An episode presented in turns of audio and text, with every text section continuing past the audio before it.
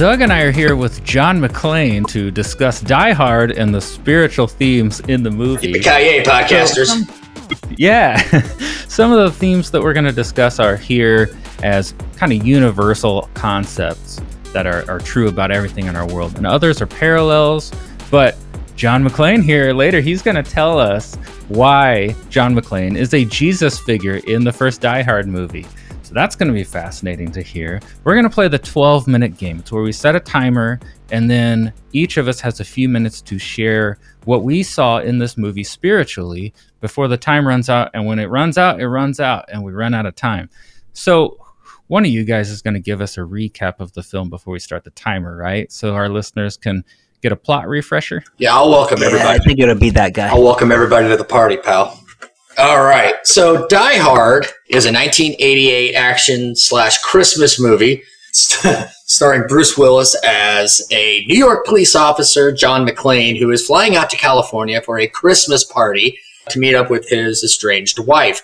While there, uh, Hans Gruber shows up with his uh, henchmen, and they are trying to break into the vault of Nakatomi Tower, and things just don't go well. Just like Jerusalem. Yes and John McClane takes out everybody and they blow up a building and the dad from Family Matters is in it and Carl Carl Winslow is in it playing yet another cop.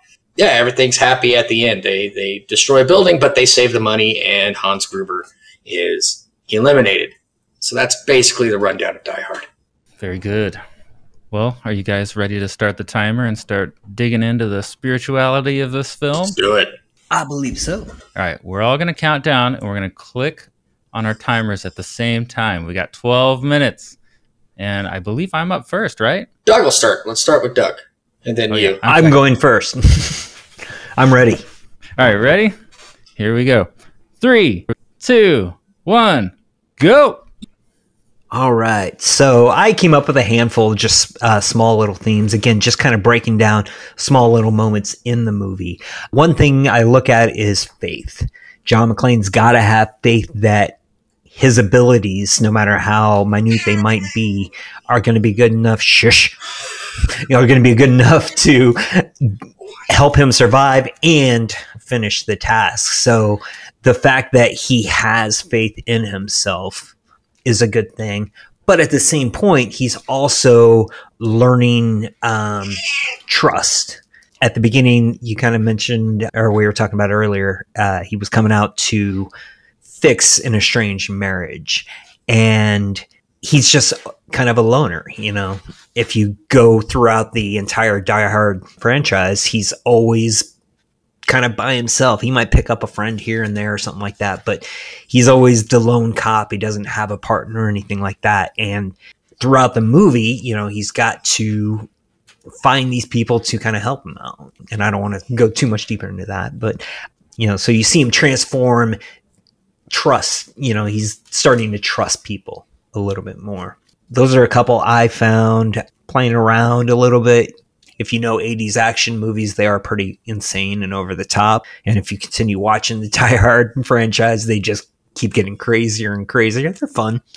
Uh, so you could throw in a little divine intervention because of the 500 million bullets shot at him. I don't think any of them really hit him. Yeah. Did he take a bullet? He just cut his feet. Cut his feet with it, right? glass, and I think glass being shot and fell on him, and that's what made him bleed. I Cut him up. He got yeah. punched a couple times, Mhm. but But yeah, I don't think shot. he took a shot in this one. So yeah. So I'd, I'd have to go with a little divine intervention with that too, because come on. yeah, exactly.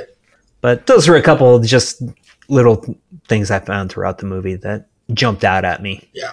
But I think you guys got something that goes a little deeper. Yeah, I picked up on the divorce theme because I noticed okay, John's trying to repair this relationship. He's traveling there to try to save his marriage, basically. So it's interesting in itself to just explore the concept of saving a relationship, right? But then to throw like a terrorist situation in this movie and make that the obstacle that he has to get through, I thought that that, that was a different way of talking about the subject of coping with divorce or and then there's another rooster in the hen house to quote Jack Nicholson's Joker. there's a mm-hmm. guy that is kind of trying to woo her. So to save this relationship, you you like you said, you have to have faith because I mean, how in the world is he going to get over these obstacles? Like the the cold shoulder from his wife in in the first place is a hard enough thing to get through, but he is pursuing this connection even though it's cold at the moment. It's like, why do we do that? I almost think we're wired as human beings for connection. So that, that's why I kind of latched onto this as a spiritual theme. We want to fix these relationships even when it doesn't look like they can be fixed sometimes. Mm-hmm. And it's almost like he had a lot of us give up because you know you have to have faith that it can be fixed and he actually has to go through a bunch of people with guns to get to her. But I, I also thought he was a reluctant hero. So that's another spiritual theme I picked up on. Yeah. Because he's trying basically to do the right thing. He's not like Rambo and he's not like other action stars where he's just going to go in there and just kill everyone. That's not his first impulse.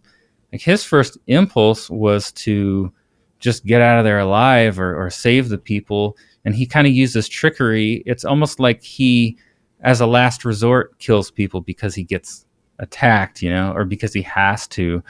So I thought that was interesting because your your normal '80s action hero probably wouldn't take that approach. Yeah, and I mm-hmm. think about like what would I do if somebody like broke into my house? You know, would you kill? So on the spiritual side, I think Jesus kind of took a nonviolent approach. He was always telling his followers like don't swing your sword at people, you know? And so I, I try to think about what would I do in that situation. I'd, pre- I'd probably be pretty reluctant to kill somebody, but if you absolutely had to, I don't blame anyone for doing that. So I can relate to John McClane in this movie more than a lot of other action movies where it's just about revenge mm-hmm. or it's just about mowing down the enemy. Mm-hmm. I that's what I why I liked Bruce Willis's portrayal here more than everybody else. And he's not really that macho. He's like yeah. complaining about the glass and stuff. It's the guy from Moonlighting. That's like me, you know. I'd be like, "Oh, this sucks, man," and then try to keep going. Yeah, he actually, I don't think was uh, their. I don't know who their first choice was, but when they came to him. They said Frank Sinatra. Was it Sinatra? It was in the contract. Oh my gosh! Yeah. Can you imagine that? I thought I heard something about that. Well, when they said Bruce Willis, everyone's like, Bruce Willis. He does comedy. He's on that moonlighting show. It's a romantic comedy. He's not an action guy. Mm-hmm. And his I, his first day on set, the first film or the first scene that they had to shoot was them up on the roof, and he's trying to get everybody off, and he has to like fling over the side of the building. That was the very first thing that he had to do. That's the first thing. That's the first thing they shot with him. It's like they sh- they started at the top of the building and then just. I guess they worked down. their way down, but that was the first thing he had to do when he got on set. So, but Nathan, I'm kind of with you on on that with the uh, reluctant hero thing. Hits. So I kind of found a parallel between him and Jesus on the fact that they're kind of everyday guys. They don't look anything out of the ordinary. You know, they he's just a New York City police officer. He's any any other like any other police officer. Jesus was kind of the same way. He didn't really stand out in the crowd, but the carpenter. Yeah, I mean, no one's going to look at him and, and and think twice until they start taking action, and that's when they you know someone starts to notice who they are, and and even then, you know, like John McClane would not give out his identity he didn't tell everybody he's a police officer. I'm not telling everybody my name. This is just, I'm trying to warn people if this is what's happening. And Christ was the same way. He didn't really come right out and say, I'm the son of God. And immediately he kind of kept it in. And I, the other parallel I found between him and Jesus was, you know, they had to recruit people to help them with their mission. You know, Jesus had his disciples and John had Argyle and Officer Powell. Those were his, I mean, that's, that's what he, he had to work with. But yeah, very reluctant. Like he he did come into this to he was there for a party. he wasn't there to save lives. And in the end, that's what he actually ended up doing. was was saving saving these lives. So yeah, he's just kind of the unsung hero there. You're not really thinking about it until there, you know, until he has to act. And just like Jesus, you know, he was willing to sacrifice himself. Oh yeah, um, took a beating. You know, the movie ended differently than Mhm. Jesus, but still, he was willing to lay down his life to save the lives of others. Yeah. So, And one thing I noticed is the like his appearance from the beginning to the end of the movie. In the very beginning, he's wearing a tank top very similar to the one that I've got on. It's it's white, very clean. And by the end of the movie, it's stained, it's dirty, it's bloody, and it shows the sacrifices he's been making. His feet are all cut up, his hands are all cut up. And I mean, he's he's been beaten, he's been abused, and he's done all of that for the safety of all these strangers. I mean, he didn't know anybody at this party but his wife. That's it. And he did all of this to save these people. And another, it's kind of a comparison again with, with the way Jesus worked was, you know, Jesus has a carpenter, you know, and you always see him in white and he's glowing and he's like this, you know, but when he's on the cross, it's not how he looked. He was beaten and he was bleeding and he was cut and he was wounded and he did all of that to save all these people that he didn't know. So I, So is there a is there a connection there between the like dressed in white? I mean, that's a religious idea, Mhm. a symbol of light. Dressed in white to dressed in blood. Is that kind of what you're saying there? yeah, and in a way, That's interesting. it is. And like whether or not that was done intentionally or, uh, you know, like, you know, is this an intentional thing or was this just a coincidence thing? You know, I, I don't know.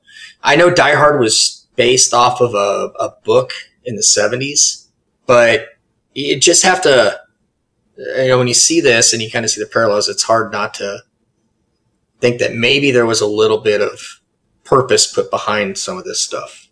Or it could just be coincidence Yeah. that he was in the process of changing his clothes when everything broke loose and that's all he had on. I mean, that's the other, Okay. sure, that's the other thing, but it's just, you know, his, his journey through did that movie mention is very similar. you did mention the number thirty is everywhere. Yeah. You mentioned that yeah. on camera. Um, 30 is associated with like Judas's betrayal and whether or not that's coincidence too because I don't know how I feel about the numerology of of the Bible unless it's really obvious yeah. but the 30 pieces of silver that he threw Oh yeah. 30 to pieces of send silver. Jesus to the cross so I wondered is that why that that number 30 is everywhere or is it just a coincidence I I, that's know. a good one. I forgot about the 30 pieces of silver. Yeah. Um, you know, Christ was a carpenter until age 30. And the floor number that all the hostages are being held on is 30. And there were and there's 30, 30 hostages. hostages. So there's that number shows up a lot. And I don't know the address of Nakatomi Tower, but it may have even been 30 uh, Nakatomi Place for all I know, but uh, I probably don't think so. probably not too much but so uh, any other you know would would you would you think general or when Powell goes and gets all the twinkies are they trying to set up some kind of never mind Uh, never oh, mind Oh man yeah, I want We'll to. never know about the spirituality of Twinkies because we ran out of time. That seems to happen. anyway that was a good one yeah oh well Well, that was Oh, Die Hard. cool yeah there was some cool things in that so I think that was a good one to do and a good one to watch if you haven't watched. I Yeah. watch it way too much. Don't bite me. Shush. Hey, get out of here. Whoa, The cat just abused Okay, the camera. cat cat needs attention, so we should probably cut this off. All right, guys. Well, we will be back again soon with another episode of what are we calling this? Movies in 12. Yeah. Yeah, let's call it Sounds that. good. We still haven't figured out whatever the title said at the beginning. Yeah. Hey, if you thought this was fun, uh, like this video, subscribe to our channel, turn on notifications, and that will help us make more videos. So we'll see you next time. Adios. Yep.